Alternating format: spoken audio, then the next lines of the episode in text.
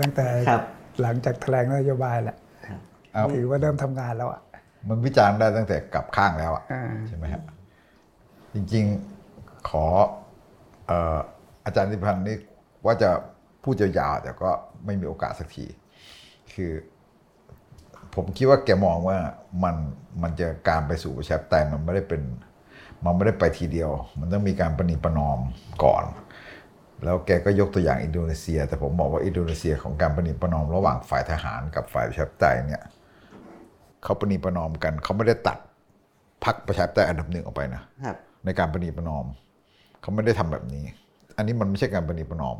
ก็เป็นก็เป็นอันนี้มันฝ่ายคือค้าระบอบอำนาจเดิมยืมมือเพื่อไทยเข้ามาแล้ว แน่นอนว่าเราก็เห็นว่าเพื่อไทยก็คงหวังว่าจะทำอะไรได้บ้างครับก็ยอมเข้ามาอะไรอย่างเงี้ยเพราะฉะนั้นแต่ว่ามันก็คือแบบ ส่วนหลักมันด้านหลักมันไม่ใช่การประนีประนอม ด้านหลักมันคือการไม่ยอมประนีประนอมกับประชาชนใช่ไหมคือไม่ยอมประนีประนอม แต่ไปฉวยเพื่อไทยมาแล้วให้เพื่อไทยตบัดสัตว์อันนี้จริง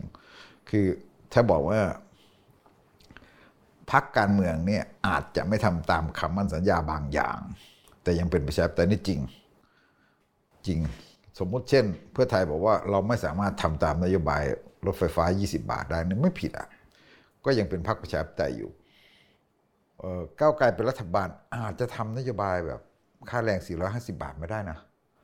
ก็จะเสียหายเรื่องความนิยมเลยแต่ว่าเขาก็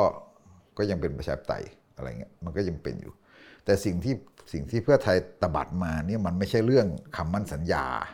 มันเป็นเรื่องการแสดงจุดยืนอุดมการ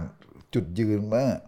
จะไม่คบกับรัฐประหารสืบทอดอำนาจใช่ไหมฮะแสดงจุดยืนว่าจะไม่คบกับรัฐประหารสืบทอดอำนาจ และจะต่อต้านรัฐประหารนฐานะที่แปลว่า ต่อต้านการสืบทอดอำนาจ ในฐานะที่เขา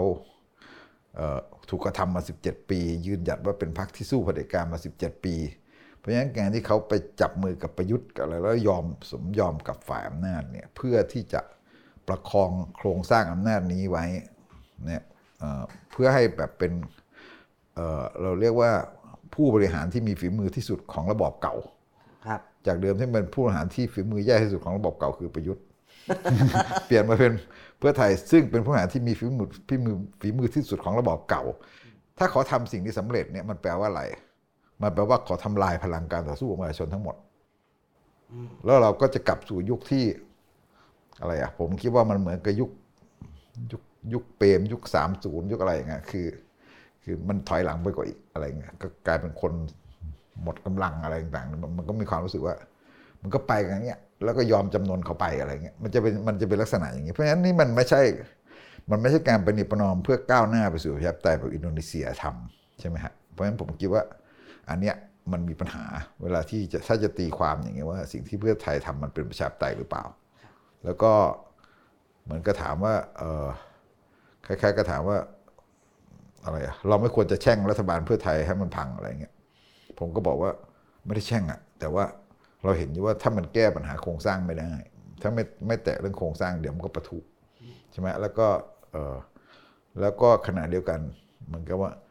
ถ้ามันไม่พังประเทศมันก็จะไปแบบอย่างเงี้ย คือมันก็ประคองไปอย่างนี้ประคองกันไปอย่างนี้ แล้วก็อำนาจที่มันก็เป็นอยู่ มันก็แบบก็กดชาวบ้านไปเรื่อยๆ กดประชาชนไปเรื่อย ๆ อย่างเงี้ยใช่ไหมฮะมันก็มันปฏิรูปอะไรไม่ได้ มันปฏิรูปอะไรไม่ได้เลย แต่ว่ามีเพื่อไทยมาช่วยประทับประทังช่วยประคองช่วยอะไรแบบเนี้ย ช่ไหมฮะครับพี่เอี่ยวมีอะไรเสริมหรือ คืออยากครับแชร์ต่อไหมครับ ผมต่องี้แล้วกันคือ จริง ๆ เพื่อไทยอะเขามีทั้งมุมโชคดีแล้วก็โชคไม่ดีนะรัฐบาลเขาที่เข้ามาเนี่ยมุมโชคดีของเขาก็คือว่าเอ่อประยุทธ์เนี่ยมันสร้างรัฐบาลประยุทธ์อะสร้างนิวโลไว้นะถ้าภาษาภาษาพูดนั่นคือนิวโล เพราะฉะนั้น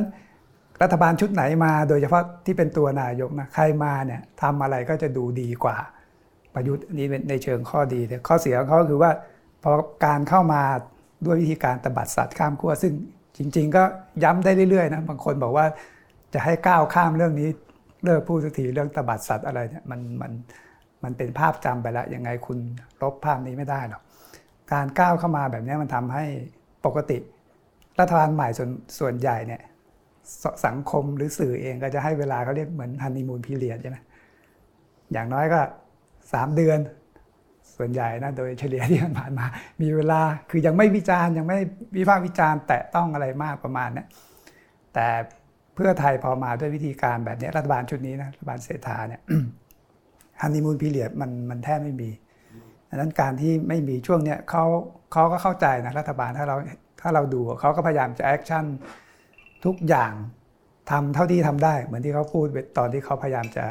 ข้ามขั้วนะคอรมอนัดแรก ประชุมปุ๊บก็ถึงมีมติอย่างที่เราเห็นนะแต่ประเด็นที่เขาพยายามจะขายว่าเรื่องเขาเข้ามาเก่งเศรษฐกิจ อาจจะมากอบกู้เศรษฐกิจ จะลดภาระหนี้ประชาชนเริ่มด้วยการลดค่าไฟฟ้าค่าไฟอ่าลดค่าน้ำมันน้ำมันดีเซล แต่ประเด็นของไอ้สองเรื่องนี้โอเค คุณได้ ได้ใจระดับหนึ่งอะนะ แต่ไอ้เบื้องหลังของการลดค่าไฟ ค่าน้ำมันเนี่ย คุณคุณไม่ได้พูดให้คนเขาเข้าใจนะ ว่าในที่สุดเนี่ย อันเนี้ยมันเป็นภาระนะในระยะยาวเนี่ยการลดค่าไฟคุณไม่ได้ไปลดคุณไม่ได้แก้โครงสร้างอะเหมือนที่คุณสิริกัญญาของก้าวไกลเขาก็ทคือวงที่อะนะเพื่อที่เพื่อไทยทำที่รัฐบาลเพื่อทำเนี่ยก็คือไปยื่นหนี้ไปยื่นหนี้ใช่ยื่นหนี้ยื่นหนี้กกฟฟผผใช่ครับก็คือยังไงเราก็ต้องจ่ายคืนอยู่ใช่ดี แล้วลดน้ำมันเนี่ยก็คือคุณไปลดภาษีสรรพสามิตของดีเซลใช่ไหมกองทุนน้ำมันมันยังติดลบอยู่นะ คุณจะแก้ปัญหาตรงนี้ยังไงก็คือในเป่าระยะซ้ายยาก็วเป่าขวาประมาณนั้นแหละครับแต่ตรงนี้ก็ยังที่เขาแถลงนี่ก็ไม่ก็ยังไม่ชัดนะยังไม่รู้เลยว่า สรุปแล้วคุณลดจะลดถึงเมื่อไหร่กี่เดือน หลังจากนั้นจะทำอะไรเนี่ยทั้งค่าไฟทั้งทั้งน้ำมันนะแล้วในเชิงโครงสร้างระยะยาวคุณจะแก้ตรงนี้ยังไงอืมแต่พี่พี่เอี่ยวพูดมาก็ ผมก็น่าสนใจพี่พี่เอี่ยวพูดถึงช่วง honeymoon period นะครับพอดีผมฟังที่พี่ถึกพูดวันอ่าที่มีประอ่าที่ก้าวไกลเขาจัดอะพี่ถึกว่าปีหนึ่งผมพี่รู้ว่าพี่พี่ถึกเรียกว่า honeymoon period ไหมไม่ใช่ honeymoon period ประชาชนมันอับจนไม่รู้จะทำไงคุณไม่รู้จะคือมันก็เหมือนก็บอกว่าจะบอกว่า จะไปไล่อะไรต่างๆเนี่ยมันก็คือแบบมันก็มันมันไม่ใช่จะมันไม่ มันไม่ใช่จังหวะ มันไม่ได้ที่จะไล่คนมันยังไม่ได้เกลียดชังยังไม่ได้อะไรแบบนั้นใช่ไหมฮะเพียงแต่ว่าก็คือ คนก็อย่างน้อยก็มีความรู้สึกว่า คนที่เลือกก้าวไก่นะเอาเฉพาะคนที่เลือกก้าวไก่มันก็ยังมีความรู้สึกว่า มันก็ยังดีกว่าประยุทธ์อะปล่อยไปก่อนอะไรเงี้ยแล้วก็ดูไปก่อน มันก็มีลักษณะอย่างนี้แต่ที่ผมว่าหนึ่งปีก็คือว่าเขาก็จะเดินไอ้ไอ้แบบเนี้ยไปคือเพื่อไทยเนี่ยเก่งในเรื่องการเป็นพรรคที่อะไรอะเขี้ยวอะเขี้ยวคอควายก็ได้เอา ก็แบบว่าเขาเก่งในการเอ่อชิงพื้นที่สื่อบริหารกสระร้างแสพื้นที่สื่อบริหารกระแสอ่าใช่ไหมฮะแล้วก็สร้างความสัมพันธ์ที่ดีกับสื่อด้วย อะไรเงี้ยมันมันก็จะเราจะเห็นอย่างนั้นเพราะฉะนั้นเนี่ยเพื่อไทยก็จะอันเนี้ยพยายามจะชิงพื้นที่สื่ออย่างเช่นเศรษฐาไปเผายาเสพติด แต่ไอ้ พวกในออนไลน์ก็แซวนะเอ๊ะมันจับมาตั้งเมื่อไหร่เนี่ยอะไรเงี้ยใช่อุทยานสีเทพนี่คนก็ขำว่านี่มันสามสิบกว่าปีนะอะไรเงี้ยคือกลายเป็นแบบเนี่ยคือลักษณะอย่างเงี้ยเขาก็ชิงพื้นที่เก่งแหละ แต่ว่ามันก็จะทำให้แบบมันดูแบบ เอานะเรามีผลงานอะไรเมื่อไรขณะที่ก้าวไกลมันอยู่แต่ในสภาใช่ไหมยังต้องอยู่แต่ในสภามันยังมีบทบาทถูกจำกัด ความเป็นฝ่ายค้านถูกจำกัด เพราะฉะนั้นเนี่ยลักษณะนี้เขาก็จะประคองต่อไปได้ อย่างน้อยๆจนผมบอกปีหนึ่งผมหมายความว่า เพราะเดือนกุมภาถ้าสามารถที่จะทำเรื่องแจกเงินหมื่นดิจิตอลเศรษฐกิจมันก็จะเฟื่องฟูขึ้นมาระดับหนึ่ง ในในแง่ของภาพที่มันดูนะ แต่ว่าไอ้ปัญหาที่มันจะตามมาทั้งนักศึกษาวิตกกังวลทั้งหลายเนี่ยคือ มันเป็นเรื่องทีหลังไงมันมันมาทีหลัง มันจะมันจะตามมาหลังจากนั้น ซึ่งเรายังไม่รู้ว่ามันจะส่งผลอะไร แต่ว่าอย่างน้อยๆเนี่ยเขาแจกเงินหมื่นได้ก็เขาก็จะแบบเนี่ยมีความมั่นคงทางการเมืองระดับหนึ่งมีประเด็นโทครัษบทีนิดหนึ่งเอ่อผมต่อเรื่องไอ้บริหารกระแสของเพื่อไทย วันเนี้ยมันมีประเด็นหนึ่งซึ่งผมคิดว่าเดี๋ยวไม่รู้ว่าทางทางรัฐบาลหรือกระทั่งกลุ่มกองเชียร์เนี่ยอาจจะขยายผลนะคือวันนี้มันมีแถลงตัวเลขส่งออก ตัวเลขส่งออกเดือนสิงหาคมเนี่ยมันพลิกมาเป็นบวกคือครับบวก 2.6%ถ้าผมจำตัวเลขไม่ผิดนะเดิมเนี่ยส่งออกไทยตั้งแต่ไตรมาสหนึ่งไตรมาสสองเนี่ยมันติดลบมาตลอด แล้วแนวโน้มทั้งปีเนี่ยสภาพัฒน์เองเนี่ยก็ยังคาดว่ามันจะติดลบเพิ่มนะ เดิมคาดว่าจะติดลบ 1.6 ก็ปรับเป็น 1.8 เมื่อเร็วๆเนี่ยก่อนที่รัฐบาลจะเข้ามาเนี่ยแต่ปรากฏว่าเดือนเนี้ยเดือนสิงหาเนี่ยนะตัวเลขมันดันออกมาบวกไงซึ่งมันมันเกินคาดผิดคาดคนที่เขาเกี่ยวข้องกันมาก แต่นี้ผมยังไม่เห็นไส้ในว่า ยังไม่เห็นตัวเลขไส้ในนะว่าการบวก 2.6%มันเกิดจาก หมวดสินค้าอะไรบ้างแต่สินค้าเพิ่งเป็นนายกนะใช่สินค้าเนี่ยยังยังไม่ได้เป็นเลย ยังไม่ได้เป็นด้วยเป็นวันที่22อ่าแต่ประเด็นก็คือว่าเนี่ยก็จะมีการเหมือนสสีเทพนี่แหละเหมือนสุญญาณสีเทพเหมือนอะไรทั้งหลายนี่นะอย่างน้อยมันก็เป็นผลพวงเหมือนสัญญาณที่ดีว่าเอ้ยรัฐบาลนี้เข้ามาเห็นไหมคุณความเศเชื่รอษมั่นขึ้นฐาอ่าเออคุณเศรษฐาเองเนี่ยหรือกระทั่งรัฐมนตรีพาณิชย์คุณภูมิธรรมนี่นะวันแถลงผมจำได้ คือแกแถลงบอกว่า อันหนึงอะก็คือ จะพลิกเรื่องเป้าส่งออกที่ติดลบเนี่ยให้เป็นบวกนะ อันนี้คือภาพใหญ่ของแก แต่ถ้าเราไปดูในรายละเอียดที่แกแถลง โอ้โห ผมอ่านเนี่ยคือไล่มาเป็นข้อยาวเหยียดทั้งเรื่องของภายในประเทศต่างประเทศส่งออกลดรายจ่ายเพิ่มรายได้อะไรทั้งหลายนี่นะแต่ประเด็นก็คือว่ารายละเอียดที่แกที่เขาแถลงเนี่ยทั้งหมดเนี่ยมันเหมือนกับแผนงานของแต่ละกรมอะแต่ละกรมอะ แต่ละกรคืมอในแต่กละระทรวงกรมพาณิชย์เนี่ยเขามีโอคแผนงานอยู่แล้วว่าเขาจะทำตามสเต็ปในเรื่องเป้า แต่ละเรื่องเนี่ยเรื่องราคาสินค้าเรื่องการส่งออก การเจรจา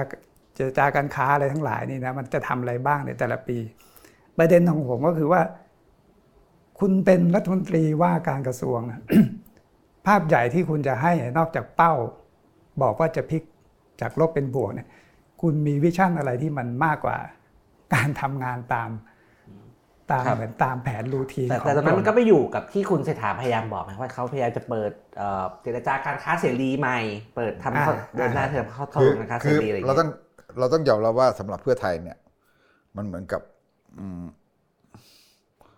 เอ่อเครื่องยนต์เก่ามากอะคืออยู่เศรษฐกิจไทยใช่ไหมเครื่องยนต์เศรษฐกิจที่มันเก่ามากระบบราชการที่มันแย่มากอะไรต่างๆเนี่ยเพื่อไทยมันเป็นช่างที่มือดีที่สุดอะที่จะมาซ่อมตัวเนี้ย เขาสามารถที่จะอุดช่องโหว่อุดอะไรต่างๆได้มันมีความมีความสามารถตัวนี้เนี่ยก็ก็ใช่แต่หมายถึงว่า แต่เขาไม่สามารถที่จะแตะต้องตัวไอ้นี่คือ คุณยกเครื่องไม่ได้ใช่ไหมยกเครื่องไม่ได้อะไรเงี้ยมันเพราะฉะนั้นเนี่ยเพื่อไทยก็อาจจะแบบแค่ปะผุทำสี คือช่างปะผุทำสีอะใช่ไหมนี่คือนี่คือความสามารถที่เพื่อไทยจะใช้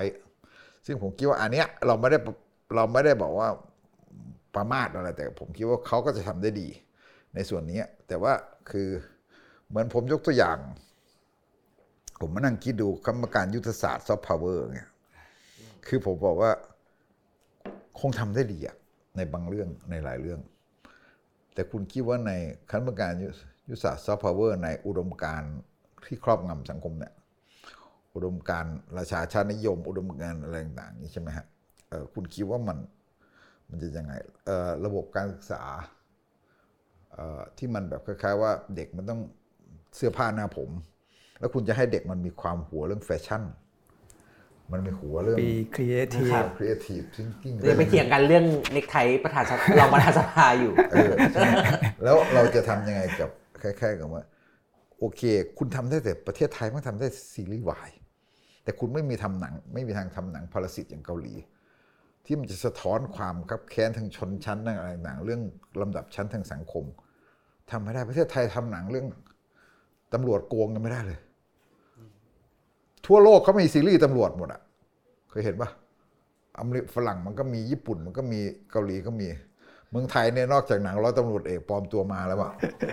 มันโหดคือทำซีรีส์ตำรวจเนี่ยคนโหเขาเขาบอกว่าให้ดูของจริง มันมันสนุกกว่าซีรีส์สนุกกว่าซีรีส์อีกตอนเนี้ย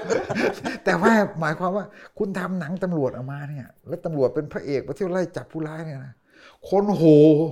ครับชาวบ้านโหไม่มีใครเชื่อ คุณทำไม่ได้ก็ก่อนอื่นต้องไปแก้กฎหมายเซ็นเซอร์ให้ได้ใช่ก่อนไงคุณทำไม่ได้ อะไรพวกเนี้ยคือพวกนี้คือคือสิ่งที่มันตีกรอบสังคมไทยอยู่ แต่คนอย่างหมอเลียบอะไรเงี้ยเขาก็คงทำไม่ได้เต็มเต็มกรอบซะที่มันมีอยู่เรื่องของการเป็นนักร้องการส่งเสริมการอะไรเงี้ยนาฏสงนาฏศิลป์ไทยอะไรต่างเนี่ยแบบเออเชฟไทยอาหารอะไรต่างเนี่ยแต่ความจริงมันก็มีหลายเรื่องนะเช่น ความการการเป็นซอฟต์พาวเวอร์เนี่ยมันจะต้องทำให้แต่ละแต่ละภูมิภาคมันมีความเป็นตัวของตัวเอง ใช่ไหมฮะเหมือนกับเราบอกว่าสุราชุมชนหรือว่าอะไรต่างๆ หรือเราบอกว่าศิลปะวัฒนธรรมของเขาเองอะไรต่างๆเนี่ยคนเหนือมันก็ควรจะมีมีอิสระคนเหนือคนใต้มันก็ควรจะมีอัตลักษณ์ของคนคนมุสลิมอะไรเงี้ยมันก็ต้องส่งเสริมอัตลักษณ์ของเขาแต่เราเป็นประเทศอะไรประเทศที่พระนเรศวรมีทุกจังหวัด คืออุดมการณ์ชาติเป็นหนึ่งเดียวใช่ไหมแต่ว่าแบบคล้ายๆว่าอัตลักษณ์มุสลิมสามจังหวัดเนี่ยไม่ยอมรับนะไม่ยอมให้เขาแสดงออก แต่ ต้องการให้ท่ากับอุตสาอุตสาหกรรมฮาลาลนะนี่คือนี่คือนี่คือวิธีวิธีคิดแบบไทยมันเป็นอย่างนี้ มันจะมันมันก็แบบว่า คุณต้องทำอุตสาหกรรมฮาลาลแต่คุณแบบมีคุณมีอัตลักษณ์ของคุณไม่ได้อะไรต่างไม่ได้คือคืออันเนี้ยเพราะฉะนั้นไอไอการเสริมสร้างเทวธรรมพวกนี้มันถูกจำกัดครับ แต่ถ้าถามว่าเพื่อไทยทำได้ไหมทำได้ในข้อจำกัดนี้เขาก็จะทำได้ดีที่สุดเท่านั้นแหละ แต่ว่ามันก็ในขณะเดียวกันมันก็มีอีกเงื่อนไขหนึ่งตามมานะคือเขาไม่ใช่ไทยรักไทย ตรงที่ว่าหนึ่งเขาไม่มีเสียงเสียงไม่ได้เด็ดเด็ขาดดเสร็จเด็ดขาไม่ดได้เป็นเสร็จเด็ดขาดใช่ไหมสองก็คือว่าเอ่ออำนาจอะไรต่างๆมันมันมันอยู่เขาเข้ามาภายใต้เงื่อนไขที่อำนาจที่มันใหญ่โตขนาดนี้อำนาจระบอบอำนาจที่มันใหญ่โตอยู่เนี่ยมันเขาเขาตัวรีบเข้ามา แล้วก็หวังว่าจะทำอะไรได้บ้าง แล้วก็ผมก็คิดว่าเงื่อนไขของพรรคร่วมรัฐบาล เงื่อนไขของเขาเอง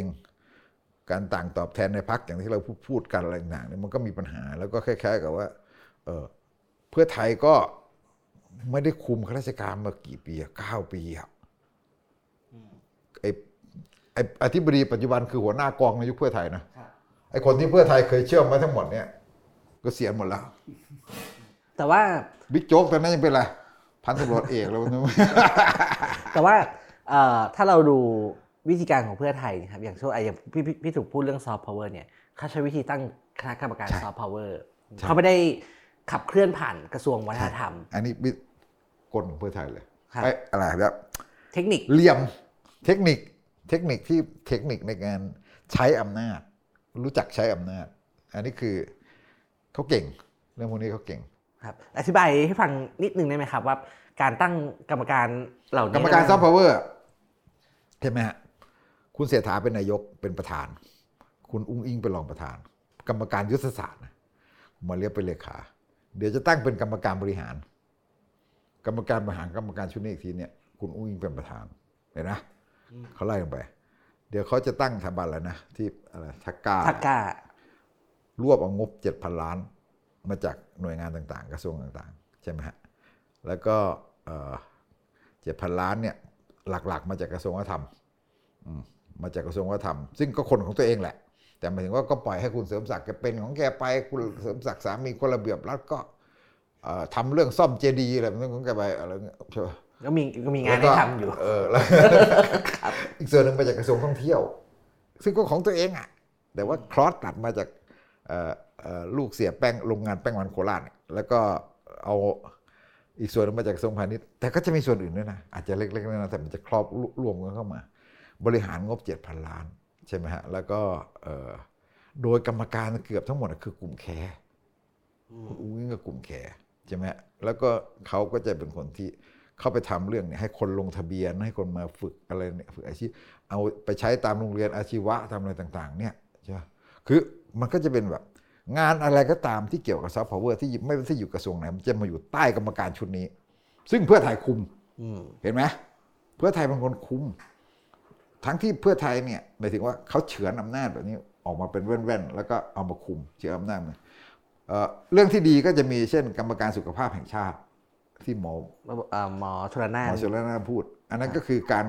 คลอสทั้งหมดแบบรวมทั้งหมดเข้ามาเพราะกระทรวงสาธารณสุขมันทำไม่ได้อืมมันจะเป็นทั้งกระทรวงสาธารณสุขโรงพยาบาลทหารโรงพยาบาลมหาวิทยาลัย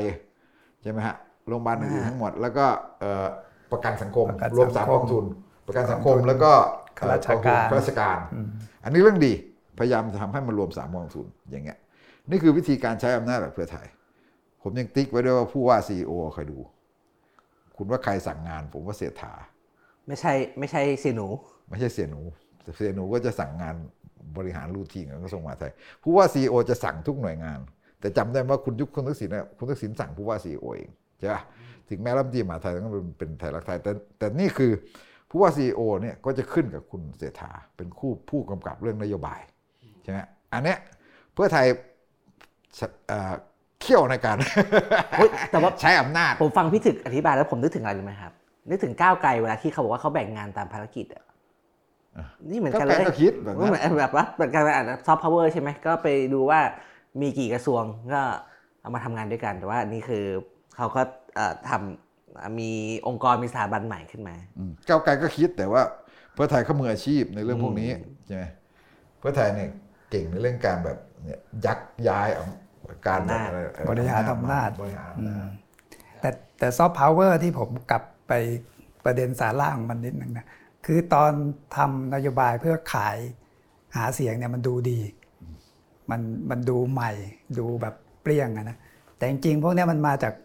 คือผมไม่แน่ใจว่ากรรมการซอฟต์พาวเวอร์เนะเขาตีตกลงเขาตีความซอฟต์พาวเวอร์เนี่ย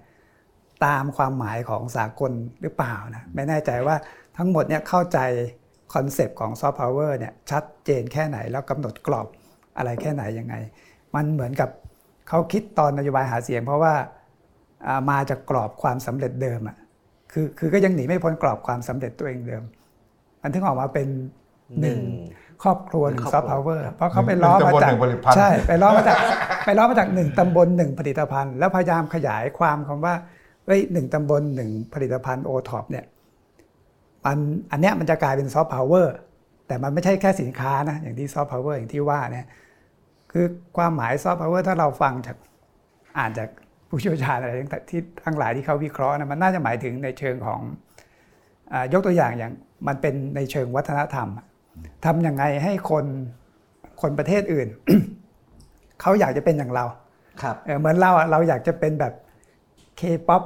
เราคลั่งไคล้เคป๊อปช่วงก่อนหน้านี้เราคลั่งไคล้ J-pop คนไทย J-pop ก็ของญี่ปุ่นใช่ไหมก็มาเคป๊อปอยากจะกินอาหารเกาหลี มีหน้าแบบเกาหลี ไปศัลยกรรมก็ยังต้องไปเกาหลี หรือย้อนไปจากเก่ากว่า J-pop ซึ่งยังทรงอิทธิพลจนถึงทุกวันเนี้ยคืออะไร คือ American style เราใส่กางเกง Hollywood เออเราใส่กางเกงยีน ใส่แว่นครับ Ray-Ban แว่น AO นู่นนั่นนี่ ใส่เสื้อเชิ้ตลายสกอตเหมือนในหนังคาวบอย อันที่ย้อนกลับมาที่เราเราบอกเราจะหนึ่งครอบครัวหนึ่งซอฟต์พาวเวอร์แล้วอะไรคือ T-pop คำถามคือ T-pop ที่คุณอยากจะไปโน้มโน้มนำโน้มน้าวให้คนทั่วโลกเขาอยากจะเป็น T-pop อยากจะใช้สินค้าไทยเอออยากจะมาเที่ยวไทยกินอาหารไทยมาใช้ชีวิตแบบแบบคนไทยอะอันเนี้ยมันคือซอฟต์พาวเวอร์ในความหมายที่ที่ผมคิดว่ามันควรจะเป็นอย่างนั้นนะอืมแต่โจทย์ตรงเนี้ยมันยังไม่ชัด เพราะว่าเขาไปเกาะติดอยู่กับไอ้หนึ่งตำบลหนึ่งผลิตภัณฑ์ที่เขาสำเร็จไง มันก็เลยออกมาเป็นหนึ่งครอบครัวหนึ่งซอฟต์พาวเวอร์ซึ่งซึ่งมันยากนะมันที่ว่าหนึ่งครอบครัวมันจะ มันจะออกมาเป็นแค่มัน เหมือนเหมือนอาชีพอะใช่มันเหมือนฝึกอาชีพ เป็นเชฟ เป็นช่างทำกีตาร์อะไรเงี้ยมันจะกลายเป็นอย่างนั้นไง แล้วบอกว่าคือเขาก็บอกว่าอะไรนะลงทะเบียนอย่างเร็วเลยพอเราไม่กี่เดือนเนี่ย เห็นว่านะที่ให้ที่คุณหมอเรียกให้สัมภาษณ์บีบีซีอะคือมันจะมีการลงทะเบียน ผมจำไม่ได้ละคือ แล้วแล้วจะสร้างงานทั้ง 20 ล้านตำแหน่งนะ จากอันเนี้ยก็เนี่ยคล้ายๆกับว่าเนี่ยในร้อยวัน เปิดแผนงานส่งเสริมเทศกาลประจำเดือนอะไรต่างๆเนี่ยซอฟต์พาวเวอร์และกิจกรรมเมื่อเทศกาลประจำเดือนใน 3 เดือน ให้ประชาชนลงทะเบียนแสดงความจำนงพัฒนาเพิ่มทักษะโดยใช้กลไกกองทุนหมู่บ้านและแอปพลิเคชันลงทะเบียน 3-6 เดือนสร้างศูนย์เฉพาะบ่มเพาะเตรียมวิทยากรอุปกรณ์เครื่องไม้เครื่องมือต่างๆ เบื้องต้นอาจใช้โรงเรียนอาชีวศึกษา 800 แห่งและสารพัดช่าง อันนี้มันคือฝึกอาชีพอะใช่ซึ่งซอฟต์พาวเวอร์จริงๆ มันไม่มันไม่เร็วอย่างนี้ มันไม่ใช่มันต้องใช้เวลามันไม่สั้นมันไม่สั้นอย่างนี้มันมัน อันนี้คือไอ้การที่บอกว่าเอ่อคล้ายๆว่า 20 ล้านครอบครัวหนึ่งครอบครัวหนึ่งซอฟต์พาวเวอร์นี่มันมันก็เหมือนยุคคุณเอ่ออภิสิทธิ์แกพยายามจะทำอะไรนะ ที่เขาเรียกว่าอะไรเขาแบบนี้แหละเออนึกว่าจำไม่ได้ฝึกฝีมืออะฝึกฝีมือแรงงานงานช่างฝีมืออะไรอย่างเงี้ยเออแค่ๆว่าที่มันแบบไอ้กรมแบบเนี้ยคือกศนคือแบบไอ้อะไรแบบเนี้ยกรมพัฒนาฝีมือแรงงานอะไรพวกเนี้ยครับซึ่งมันมันหายฮะมันไปกับมันหมดไปกับค่าวิทยากร ค่าอบรม แต่ว่าเขาถือว่าค่าวิทยากรค่าอบรมเนี่ยมันเป็นการกระตุ้นเศรษฐกิจทางหนึ่งนะแต่แต่แต่มันมันอย่างที่เราแซวกันอะ อย่างที่เราแซวกันอะ ผมชอบแซวอย่างเงี้ยเอ่อพวกเอ่อเกษตรออร์แกนิกทั้งหลายเนี่ยเอ่อคล้าย ๆ กับว่าเวลาลงทุนทำจริงปลูกจริงอะมันไม่ค่อยได้ผลหรอก แต่ว่าถ้าคุณเป็นบุเอ่อเกษตรกรตัวอย่างแล้วคุณจะได้ค่าวิทยากร คือได้ได้ได้ได้จากตรงนั้นแทนอืมครับเหมือนนี่แต่ว่าอันนี้คือไอ้ตัวซอฟต์พาวเวอร์เนี่ยผมก็คิดว่ามันมันเขาพยายามจะตีปี๊บให้มันเร็วแต่เอาจริงเนี่ย มันใช้เวลามันใช้เวลาแล้วมันจำกัดอย่างที่เราพูดว่า คือคุณทำเรื่องเชฟได้คุณทำเรื่องอะไรได้แบบนี้แต่ว่าคุณจะไปทำเรื่องวิธีคิดทางวัฒนธรรมที่มันทำให้ประเทศไทยมันแบบ เป็นแบบเกาหลีอะผมเห็นผมเห็นตัวอย่างอะคือถ้าชัดสุดก็เหมือนมวยไทยอะ มวยไทยเนี่ยว่าเป็นซอฟต์พาวเวอร์ได้นะ เพราะในที่สุดคือมันโน้มโน้มน้าวให้คนจริง ๆ คือคนทั่วโลกเลยนะคลั่งไคล้มวยไทย แล้วเราเนี่ยจริง ๆ ก็เก่งนะเก่งในแง่ของการปรับประยุกต์กฎกติกา ให้มันสอดคล้องกับกับความความเป็นสามารถสากลของอาของคนต่างชาติที่จะมาเรียน แล้วก็เป็นกติกาที่เป็นสากลขึ้น แล้วมันไม่ใช่แค่ชกกันนะไอ้ซอฟต์พาวเวอร์จากจากมวยไทยเนี่ยมันมี รายได้ที่มาทางอ้อมอีกเยอะแยะเลยนี่ไงคือเราแต่จริง ๆ รัฐบาลประยุทธ์ก็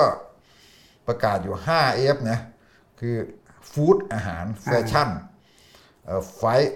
ศิลปะการต่อสู้มวยไทย festival เทศกาลประเพณี แล้วก็ฟิล์มภาพยนตร์ ก็ก็ประกาศมาแล้วแต่คุณมาเรียกก็อธิบายว่าแปลว่าคือเราเป็นผู้ด้วยเชี่ยวแก่นชาญมันมากกว่าด้วยแก่นด้วยแก่นมันก็คล้ายๆกัน เรามีคนรู้จริงครับมากกว่าอืมใช่ไหมครับแต่เรื่องพวกนี้ผมมองเป็นเรื่องยาวทั้งนั้นเลยแล้วมันอยู่ที่การ มันไม่ใช่เรื่องที่ทำได้ในระยะสั้นฝึกอาหารเนี่ยอาจจะได้มั้งแป๊บๆหนึ่งอะไรเงี้ยแต่พวกนี้เขาต้องการ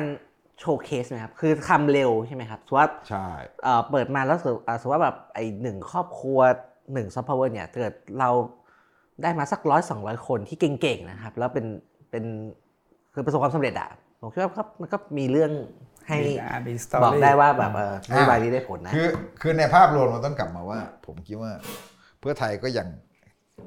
บริหารในช่วงต้นเนี่ยน่าจะได้ผลอยู่จนกว่าปัญหาโครงสร้างมันปะทุ แต่บางอย่างเพื่อไทยก็จะต้องทำไปเลยบอกว่าเออเราทำไม่ได้ เราไม่มีความสามารถที่จะไป เราไม่มีพลังพอที่ไปทำเรื่องพวกนี้ เช่นเออคล้ายๆกับว่า เรื่องแบบบิ๊กโจ๊กค้นบ้านอะไรเงี้ยก็ไม่ใช่เรื่องของเรานะอะไรเงี้ยคือทำนองนี้ให้ประชาชนรู้ว่านี่ไม่ใช่เรื่องของเรานะเออเราไม่มีอำนาจขนาดนั้นอะไรเงี้ยคืออะไรเงี้ยแล้วก็ เรื่องแบบคล้ายๆ กับว่าทหงทหารเงี้ยใช่ไหมฮะก็เหมือนเงี้ยเพื่อไทยก็ต้องทำเฉยไปอะไรเงี้ยนะเรื่องเรือดำน้ำเรื่องอะไรก็พยายามเจรจาต่อรองได้มากที่สุดอะก็ได้มากที่สุดก็แค่เจรจาต่อรองแต่ไม่รู้เขาจะยอมยังไงไหมอะไรเงี้ยใช่ไหมฮะแล้วก็เรื่องแบบคือมันจะมีเรื่องแบบเนี้ยแล้วก็บางเรื่องที่มันเป็นของพรรคร่วมก็เล่นวางยามันไปเลย แบบที่ผมบอกว่ากระทรวงศึกษาเหมือนวางยาภูมิใจไทยอะ เอาคนที่ไม่รู้เรื่องอะไรเลย ของกระทรวงศึกษากระทรวงกเกษตรบงกับอะไระอุดมกับศึกษาอุดมศึกษาเนี่ย ไปนั่งอะก็คุณก็รับไปแล้วกันใครใครวางไม่เกี่ยวอะใครใครวางยาใครผมก็ไม่รู้มันก็มีผลกระทบต่อภาพรวมรัฐบาล แต่เพื่อไทยก็พร้อมจะผลักว่านี่ไม่เกี่ยวกับตัว ใช่ไหมแต่ไม่ถูกเซนพี่เอี่ยวครับ ที่ผมต่อซอฟต์พาวเวอร์อีกนิดหนึ่งคือซอฟต์พาวเวอร์เนี่ย อ่าอันนี้อาจจะคือท่านมองในแง่มิติการเมืองที่เขาคาดหวังอะนะผมคิดว่าเขามองอย่างนี้คือเขาจะใช้ตัวเนี้เป็นตัวเหมือน เหมือนปั้นคุณอิงอะอ่าจะให้จะปั้นคุณอิงไงเพราะในที่สุดคุณอิงเนี่ยจะกลายเป็นแคนดิเดตรอบหน้าใช่เขาจะต้องเขาต้องปั้นคุณอิงเนี่ยให้โดดเด่นขึ้นมางั้นถ้าเราดูในโมเดลของคณะกรรมการเนี่ย เขาก็เอามือที่เป็นมือนโยบายมือ มือที่ดีมืที่สุดคิดว่าเจ๋งที่สุดของเขานะเข้ามานั่ง มีอาจารย์พันศักดิ์วิญญารัตน์มานั่ง หรือในกลุ่มเอกชนที่มีหัวอ่าแนวในครีเอทีฟสร้างสรรค์นี่นะมีคุณด้วงคุณดวงฤทธิ์บุญนาคดวงคุณเสริมคุณคุณาวงศ์อะไรพวกนี้นะซึ่งพวกเนี้ยโอเค เป็นมือมือเก่งอะในเชิงของครีเอทีฟสร้างสรรค์องค์ประกอบเหล่าเนี้ยมันคือการพยายามที่จะผลักดันคือ โอเค มันจะเป็นนโยบายที่ขายได้ด้วยนะถ้ามันถ้าถ้าเขาทำได้สำเร็จอะนะมันก็เลยจะเป็นทั้งจุดขายในแง่ของผลงานรัฐบาล แล้วก็เป็นตัวที่จะปลุกปั้นคุณอิงขึ้นมาให้มีตัวตนในโลกการเมืองอะมีของอะเป็นคนที่จะมีของ เขาถึงพยายามชูคุณคุณอิงขึ้นมาตรงนี้นะครับ ถ้าเราดูว่าบทบาทคุณอิงจากเนี้ยไปอยู่ที่นี่อะตอนเนี้ยมันก็ทุกวันเนี้ยเป็นหัวหน้าพรรคใช่แล้ว ถ้าเราดูตามทวิตเตอร์ตามอะไรที่เขาแชร์ไอเดียเขานะก็ก็จะพยายามชูเรื่องพวกนี้ขึ้นมาว่าเขากำลังขับเคลื่อนเรื่องนี้เข้าใจเรื่องนี้แล้วจะทำอะไรยังไง มันก็เป็นมันก็เป็นโจทย์ที่ที่เหมาะนะครับเราคิดว่าถ้าเอาคุณอิงไปทำเงินดิจิทัลอย่างเงี้ยมันใช่มันก็โคตรกว่าใช่แล้วก็มันก็เอ่อ มันก็ซับซ้อนมันคนละเรื่องกันครัอ่าใช่ใช่คือคือ look ของคุณอิงก็ได้ด้วยในแง่ของซอฟต์พาวเวอร์นะครับในแง่บุคลิกภาพคือคนรุ่นใหม่ใช่ใช่ประมณเข้าใจโลกนั้นใช่ไหมผมก็ว่าเขาจะสร้างภาพตัวนี้แหละ แล้วก็เอ่อในขณะเดียวกันเนี่ยมันก็เหมือนแบบเป็นหัวหน้าพักไปด้วย คือคือมันมีความจำเป็นที่ต้องเป็นหัวหน้าพัก เพราะว่าเอ่อมันหาคนอื่นมาเป็นก็ได้ง่ายมากอะเอ่อแบบที่ที่ผ่านมาคือใครก็ได้ เราก็ไม่ค่อยจำหรอกว่าใครคือหัวหน้าพักเพื่อไทยทำได้หมอชนละนานเลยคแต่รับหมอชนละนานนี่แหละ คือมันก็จะเป็นลักษณะแบบมันเป็นอย่างนั้นมันก็จะลอย แต่ในขณะที่เพื่อไทยมันต้องการสร้างพลังของความเข้มแข็งเพื่อเพื่อต่อสู้เนี่ยเอาคุณอิงมามันดีที่สุดใช่ไหมฮะคือ คือมันไม่มีทางเลือกอื่นละมันต้องเอาคุณทักษิณเอ่อต้องชินวัตรโดยตรงอะต้องชินวัตรโดยตรง เพื่อแสดงให้เห็นว่ายังสู้ แล้วก็ดึงความผูกพันที่เขามีที่เขามีที่มวลชนมีอยู่ใช่ไหมฮะแล้วก็ คืออย่างน้อยเราไม่ได้บอกว่าคุณทักษิณกลับบ้านเนี่ยมันเออมันร้อยเปอร์เซ็นต์แล้วนะมันคุณทักษิณนี่ยังอยู่โรงพยาบาลจุฬาอยู่นะยังมีหลักโรงพยาบาลยังเป็นตำรตัววจประกันโรงพยาบาลเออโรงพยาบาลตำรวจเออโรงพยาบาลตำรวจที่ถึงจะย้ายนั่นแหละยังอยู่โรงพยาบาลตำรวจแล้วก็ครับว่ายังมียังเป็นตัวประกันอีกหลายเรื่องนะเพราะฉะนั้นเนี่ยอำนาจทางการเมืองของการต่อรองเขายังต้องมีเขาต้องมีแล้วก็เขาก็ต้องสร้างฐานมวลชนที่ที่มีอยู่ให้มันเข้มแข็งเพราะฉะนั้นมันเป็นจังหวะที่ต้องเอามาเป็นหัวหน้าพักด้วยใช่ไหมแล้วก็เขาก็จะเดินไปอย่างเงี้ย แล้วก็แต่ผมก็มีข้อสังเกตว่าจริงๆคุณอิงเขาก็จะแบบเอ่อเป็นตัวแทนในแง่ที่เขาก็จะไม่ไม่ลบกับก้าวไกลนะเห็นปะเขามีภาพของงานที่เขาไม่ได้ลบกับก้าวไกลนะอืมเอ่อพวกอันนั้นให้พวกอ่าคุณอดิไอ้ศพวกรพวกเอ่อสสบางส่วนกับพวกนางแบกนายแบกว่ากันไปฮะเนี่ยเขาจะนิ่มอะไรอย่างเงี้ยเนี่ยอันนี้คือลักษณะของเขาที่เขาจะเขาจะทำอยู่ในถ้ากลับกันเอ่อพิธาเนี่ย ก็ไม่ลบกับเพื่อไทยเหมือนกัใช่นใช่คือใช่โดยโดยส่วนตัวสองคนเขาเขาก็รู้จักกันด้วยอ่าเขารู้จักแล้วเขาสีสมกันอยู่แล้วอืมครับเขาจะเป็นลักษณะนี้เขาจะเดินแบบเนี้ยใช่ไหมคือเขาพยายามที่จะหลบด้านนี้แล้วก็เขาก็จะเป็นหัวหน้าพักไป อืมน่าสนใจทีนี้อยากชวนพี่ถึกกับพี่เอี่ยวคุยเรื่องนี้ครับเรื่องจริงๆเป็นนโยบายแฟกชิพของเขาก็คือเรื่องเงินดิจิตอลซึ่งพี่พี่ถือว่าก็ก็เนี่ยก็จะเป็นจุดตัดสำคัญเหมือนกันว่าทำสำเร็จไหมทำยังไงทีนี้ จากตอนแรกที่หาเสียงนโยบายเนี่ยก็คุมก็จะคุมเครือใช่ไหมครับว่าจะเอาเงินจากไหนยังไง เพราะตอนแรกก็ยืนยันว่าไม่เอ่อไม่กู้ไม่กู้แล้วก็เป็นเงินงบประมาณ แต่นี้ก็คือเหมือนเริ่มมีความชัดเจนมากขึ้นนะครับว่าน่าจะเอ่อใช้เอ่อธนาคารออมสินไปกู้ธนาคารออมสิน แล้วก็แก้เอ่อพรบวินัยการเงินการคลังมาตรา28 มาตราครับยี่แปดครับให้มันเต็มจำนวน ขยับเอ่อขยายกรอบวินัยทางการคลังแล้วก็ทีนี้การกู้ออมสินนี่ดูเหมือนคุณสิริกัญญาก็อธิบายว่า ใช้แค่มติคลมไม่ต้องผ่านสภาด้วยอ่าใช่ไหมแต่ครับเงินตั้งเงินกู้คืนตั้งเงิน ตั้งคืนเงินกู้ ตั้งงบประมาณคืนเงินกู้มันต้องผ่านสต้ภาองผ่านสภาครับคือสมัยเอ่อที่ไทยรักไทยเป็นเอ่อเป็นรัฐบาลเนี่ยครับคือตอนนั้นผมเรียนหนังสืออยู่กับอาจารย์รังสรรค์ธนพรพันธ์ก็ตั้งข้อสังเกตครับว่าเอ่อ รัฐบาลไทยรักไทยเนี่ยใช้มาตรการเขาเรียกว่ากึ่งการคลังเยอะมันเป็นรัฐบาลที่แบบว่าใช้ใช้รัฐวิสาหกิจใช้ธนาคารใช้ธนาคารของรัฐเนี่ยไปในการขับเคลื่อนนโยบายเศรษฐกิจ ซึ่งมันก็มีข้อดีอยู่เรื่องความคล่องตัวเรื่องไม่อะไรเป็นต่างๆ ไม่ต้องผ่านระบบราชการไม่ต้องผ่านระบบราชการนะครับ แต่ก็ก็มีจุดอ่อนก็คือเนี่ยเงินที่ใช้ก็จะไม่ถูกนับเป็นหนี้สาธารณะในในในทางบัญชี มันก็จะแบบเอ่อ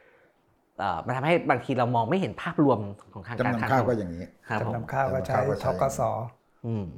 ครับก็นะครับก็เลยว่านี่ก็เป็นอีกเทคนิคเทคนิคหนึ่งที่รัฐบาลเพื่อเอ่อเพื่อไทยแล้วก็ไทยรักไทยเนี่ยใช้ในการแบบบริหารนโยบายได้ ซึ่งซึ่งก็เป็นทั้งจุดจุดแข็งแล้วก็จุดจุดอ่อนเหมือนกัน แต่ปัญหาดิจิตอลวอลเล็ตคือถ้าถ้านอกจากเรื่องนี้แล้วเพราะว่าคือมันเป็น นโยบายเป็นโครงการที่มันมันไม่ได้คิดละเอียดจบตั้งแต่ตอนที่เขาจะหาเสียงอะนะเหมือนคิดไปทำไปนะแต่ครับคิดไปทำไป เพราะมันระหว่างทางเนี่ยมีคำตอบเยอะแยะไปหมด ตั้งแต่เรื่องที่มางบประมาณไม่มีคำถามเยอะไปหมดงบประมาณเทคโนโลยีทุกวันนี้ก็ยังยังไม่ยังไม่ชัดคือยังไม่ได้ข้อสรุปเลยนะว่าตกลงยังไง แล้วในรายละเอียดของแผนงานที่จะปฏิบัติการอะเรื่องอาระยะทางของ เงินที่จะให้ไปใช้จ่ายตกลงก็ยังไม่ชัดยังไม่สรุปอีกนะว่าจะขยายจาก 4 กิโลเป็นอำเภอเป็นยังไงอ่าเพื่อให้มันกระตุ้นเศรษฐกิจได้ได้ทั่วถึงแล้วก็เร็วที่สุดเนี่ยแล้วเอ่ออันเนี้ยจริง ๆ มันเป็นอันหนึงซึ่งเขาคิดว่ามันจะช่วยกระตุ้นเศรษฐกิจในระยะเฉพาะหน้านะแต่ผมคิดว่า เร็วสุดที่เขาตั้งไว้เนี่ยมันคือกุมภาใช่ไหมต้นปีหรือกุมภาปีหน้าในอันนี้ประเด็นประเด็นเนี่ยมันจะไปโยงกับเรื่องอาความเชื่อมั่นในเรื่องของการแก้ไขปัญหาเศรษฐกิจในภาพรวมของของรัฐบาลเพื่อไทย ถ้าตอนที่คุณเศรษฐาขึ้นมาเป็นนายกเนี่ยเขาประกาศไว้นะว่า KPI หนึ่งที่จะใช้วัดความสำเร็จของรัฐบาลเนี่ยคือจะวัดจาก GDP ก็คืออัตราขยายตัวเติบโตทางเศรษฐกิจของตัวเองใช่ไหม เขาตั้งเป้าไว้แต่ห้าเปอร์เซ็นต์นะอะปีนี้ตั้งเป้าห้าเปอร์เซ็นต์ถามว่าตอนนี้มันเดือนอะไรเดือนเดือนกันยาเข้าไปแล้วนะผมคิดว่าเขาคงไม่เริ่มปีนี้คงไม่เริ่มต้องปีเริ่มนี้ปีนี้เพราะคือเดี๋ยวใช่เริ่มปีหน้าเออน่าน่าจะเป็นปีหน้าแต่เอ่อในขณะที่สภาพัฒน์เองเนี่ยเขาปรับเป้าขยายตัวทางเศรษฐกิจเนี่ยมันลงด้วยซ้ำนะครับปีเนี่ยจากเดิมคาดว่าจะเป็น 3 กว่านะตอนนี้ลงมาเหลือแค่ 2 2.5ถึง3เปอร์เซ็นต์ถ้าผมจำไม่ผิดนะเนี่ย อันนี้ตัวเนี่ยมันมาไม่ทันแน่ดิจิตอลวอลเล็ตแล้วคุณจะใช้ตัวไหนไปขับขับเคลื่อน มันก็มีอีก2ตัวนะอีกตัวหนึ่งที่ที่สำคัญคือเรื่องส่งออก ส่งออกเนี่ยเป็นจริง ๆ เป็นเป็นตัวสำคัญในการอ่าขับเคลื่อนทางเศรษฐกิจมากกว่าท่องเที่ยวด้วยซ้ำไปนะคือท่องเที่ยวเนี่ยสัดส่วนอาจอาจจะได้ตามเป้านะที่เขาตั้งเป้าว่า ในที่สุดนักท่องเที่ยวจะเข้ามาเท่าไหร่ใช่ไหมใช้จ่ายเท่าไหร่ ผมคิดว่าอันเนี้ยเขาเขาคงจะผลักดันได้ตามเป้าเพราะดูจากแผนงานที่เขาทำนะทั้งเรื่องฟรีวีซ่าเรื่องแนวโน้ม ปลายปีมันจะเป็น high season อะไรทั้งหลายเนี่ยแต่ประเด็นส่งออกเนี่ยผมยังมองยังมองไม่เห็น นอกจากที่พูดไปตอนต้นว่าโชคดีว่าเดือนสิงหาตัวเลขมันพลิกมาเป็นบวกเนี่ยแต่ว่าถ้าเราดูจากทิศทางจากนโยบายของ ของรัฐบาลเนี่ยตั้งแต่วันแถลงนโยบายที่คุณเศรษฐาแถลงเอง หรือกระทั่งที่คุณภูมิธรรมเขาแถลงเองเนี่ยผมอันนี้ผมยังมองไม่เห็นนะว่าความความคาดหวังที่เราจะคาดหวังว่าเครื่องจักรส่งออก มันจะพลิกกลับมาเป็นบวกแล้วทำให้กลไกเศรษฐกิจเนี่ยมันกลับมาโต เอาจากแค่ว่าไม่ต้อง 5%อย่างที่ว่าก็ได้นะ เอาแค่ให้ได้ตามเป้าของ ของสภาพัฒน์เนี่ยยังเหนื่อยเลย เพราะว่าจนถึงวันเนี้ยยังยังมองไม่ออกนะว่า ส่งออกเนี่ยมันจะกลับมันมาจะยังไงพลิกมาเป็นบวกได้ยังไงคือเศรษฐกิจโลกมันไม่จากมันที่ไม่ค่อยดีอ่าเนี่ยแล้วก็คือมันจีนจีนก็เพิ่งมีปัญใช่หาด้วย เราเนี่ยยังไม่เห็นวิชั่นเรื่องนี้เลยนะจากจากรัฐบาล จากคุณเศรษฐาจากคุณภูมิธรรม แต่เขาอาจจะบอกว่านี่ไง คือเขาอาจจะคิดว่านี่ไง ดีแล้วเศรษฐกิจปีนี้มันต่ำปีหน้ามันจะได้ห้าเปอร์เซ็นต์นะแต่ว่า ผมผมฟังพี่พี่เอี่ยวผมก็แบบก็อาจอาจจะนะครับสมมุติว่าปีนี้ไม่ดีใช่ไหมครับปีหน้าสมมติว่าปีหน้าได้สักสามแล้วก็ไอเงินดิจิตอลเนี่ย อัดเข้าไปอีกสักสองเนี่ย อาจจะก็อาจจะถึงห้าคือถ้าถ้าเป็นไปตามแบบที่ที่เขาคาดคือแบบมีมีการหมุนของเงินเงินจดิริจิงตอลเป็นเดิมพันสูงอะอืมมันหักโครมได้แล้วก็ใช่ไหมแล้วมันก็เอ่อกระตุ้นได้ แต่ผมก็คิดว่ามันกระตุ้นได้ด้านกระตุ้นเราเห็นแน่ๆแต่ว่า มันมีโอกาสของการที่มันแบบมันโครมได้ไงเหมือนกันไงเพราะมันมีเรื่องค่าเงินเรื่องอะไรเข้ามาเกี่ยวใช่ไหมฮะเราก็อาจจะไม่ได้เก่งด้านนี้แต่ว่า เราเห็นแล้วมันมันมีเรื่องหลายเรื่องเข้าๆมามีมีมันมีความเสี่ยงอยู่มันมีความเสี่ยงเข้ามาเกี่ยวข้องหลายเรื่อง แล้วมันก็ไม่ได้บอกว่าความเสี่ยงมันอาจจะเกิดหลังใช้เงินดิจิตอลปีหนึ่งมันไม่ใช่มันอาจจะเกิดเลยอะไรอย่างเงี้ยมันเพราะฉะนั้นมัน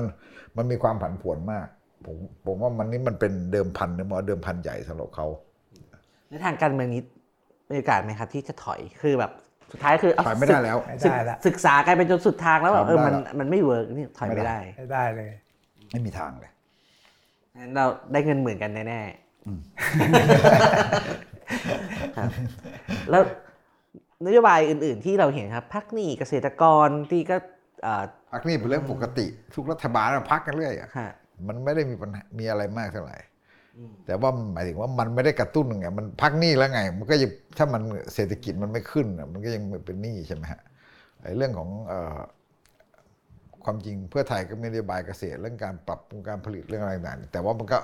คงจะทำอะไรไม่ได้มาก เพราะว่าตัวเองไม่ได้คุม แต่ก็มีการทับซ้อนตรงที่ว่าเอ่อเอาเข้าจริงเนี่ย คุณภูมิธรรมกับคุมกระทรวงเกษตรด้วยนะรู้สึกนะครับ คือคุณธรรมนัฐตามข่าวนะคุณธรรมนัฐ ขอไปขึ้น ไปขึ้นแทนที่จริง ๆ โดยรองเอ้ยรัฐมนตรีของพรรคเนี่ย ส่วนใหญ่ก็จะขึ้นกับรองนายกที่เป็นของพรรคตัวเองใช่ไหมแต่ที่เขาเหมือน ไม่รู้ถ้าเราอ่านในแง่ของการเมืองก็จะเป็นอีกแบบเลยนะว่าอ่านี่คุณกำลังส่งสัญญาณอะไรกันหรือเปล่าแต่มองในแง่เหตุผลของเขาเขาอาจบอกเอ้ยมันเชื่อมโยงกว่า เพราะว่าคุณภูมิธรรมคุมพาณิชย์อืมคุมพาณิชย์ด้วยเป็นรัฐมนตรีพาณิชย์ใช่ไหมพาณิชย์กับเกษตรมันทำงาน คู่กันอ่ามันมันต้องเชื่อมโยงกัน อันนั้นน่าจะแบบนี้อะไรประมาณนั้นนะแต่ถ้ามองในแง่แง่ของมติพิติทางการเมืองคนก็บอกว่านี่ธรรมนัตกำลังคุณธรรมนัตกำลังส่งสัญญาณอะไรหรือว่าในในในระยะยาวเนี่ยคือคือคุณธรรมนัฐก็อาจจะมาจากเพื่อไทย แล้วก็มาจากเออก็ใกล้ชิดคุณทักษิณอาจจะไม่ขัดแย้งก็ได้ แต่ว่าหมายถึงว่าทิศทางอนาคตการเมืองเขาจะเป็นยังไง คือเราต้องมองว่านี่พักป้อมเนี่ยมัน ป้อมเนี่ยหมดแล้วนะหมดหมดกำลังจะหมดทุกอย่างแล้วใช่ไหมเรามีรถและบนรถไฟรเราถมีหมดแล้วเอ่อคุณธรรมนัฐจะไปทางไหนแล้วก็เออเพียงแต่นี้คือคือถ้าเรามองกลับมามองทางการเมืองนะพักสามพักที่มันจะแข่งกันสร้างบารมี คือเพื่อไทยกับเอ่ภูอมิใจไทยภูมิใจไทยแล้วก็ธรรมนัฐอ่าอืมใช่ไหมเอ่ออันนี้ไม่ถึงในในรัฐบาลนะในฝั่งรวมไทยสร้างชาติไม่เป็นอะเรื่องพวกนี้ มันอาจจะเรียกว่าอาจจะมีกลไกเก่าอะไรเขาแต่มันมันกระจัดกระจายมามากเกินไปเขาประชาธิปัตย์เก่ามันก็ไม่เป็นเรื่องพวกนี้เท่าไหร่เออผมยังคิดว่าธรรมนัฐเนี่ยธรรมนัฐนี่เก่งนะธรรมนัฐนี่เขาคล้ายๆกับว่าเขาเป็นคนใจใหญ่ใจกว้าง แล้วก็เหมือนกับเขาจะสร้างบารมีได้ แต่ก็คือแบบเขาไปถึงที่ไหนเรื่องเกษตรเรื่องต่างๆขนาดเป็นรัฐมนตรีช่วยยังได้ครดิตขนาดนั้นเลย แล้วเขาไม่กีดกันคนอื่น คุณจะเป็นสสฝ่ายค้านหรือพรรค พรรคตรงข้ามพรรคอะไรก็ตามแต่เนี่ยเขาก็ขอความช่วยเหลือก็ให้หมดเพราะฉะนั้นคือนี่คือสไตล์ธรรมนัตใช่ไหมฮะส่วนอนุทินเอ่อเขาไปคุมมหาดไทยอย่างน้อยเขาก็จะวางรากฐานเขาได้ เพราะอย่าลืมว่าอย่างคุณทรงศักดิ์ทองศรีเนี่ยคุมมาตั้งแต่ยุคอยู่เป็นเลขาแล้วไงเนี่ยตั้งแต่ยุคเอ่อคุณชาวรัตน์เป็นรัฐมนตรีมหาดไทยอะนะเขาวางรากของเขาในมหาไทยไว้ไว้เยอะพอสมควรงั้นเขาก็จะวางรากพวกนี้ได้ แต่ว่าเอ่อ ไอ้ที่จะไปมีปัญหาหน่อยคือศึกษากับเนี่ยอุดมศึกษา ไม่ใช่งานถนัด มันไม่ใช่งานของเขา มันไม่ใช่สิ่งที่เขาถนัดใช่ไหมแล้วแต่ก็คือเราต้องเข้าใจว่าเอ่อพักอนุทินชิดชอบเนี่ยก็เขาก็เขาจะถนัดเรื่องการวางฐานอำนาจ มีคุณชาดาด้วยอะไรด้วยใช่ป่ะคุณชาดาก็จะแบบเนี่ยเอ่อตีปี๊บเรื่องการดูแลผู้มีอิทธิพลคือความจริงไม่มีอำนาจนะเรื่องตำรวจนะตำรวจนะ แต่คนก็คิดคุณชาดาคนก็คิดว่ามีมอำนาจหาดไทยดูไง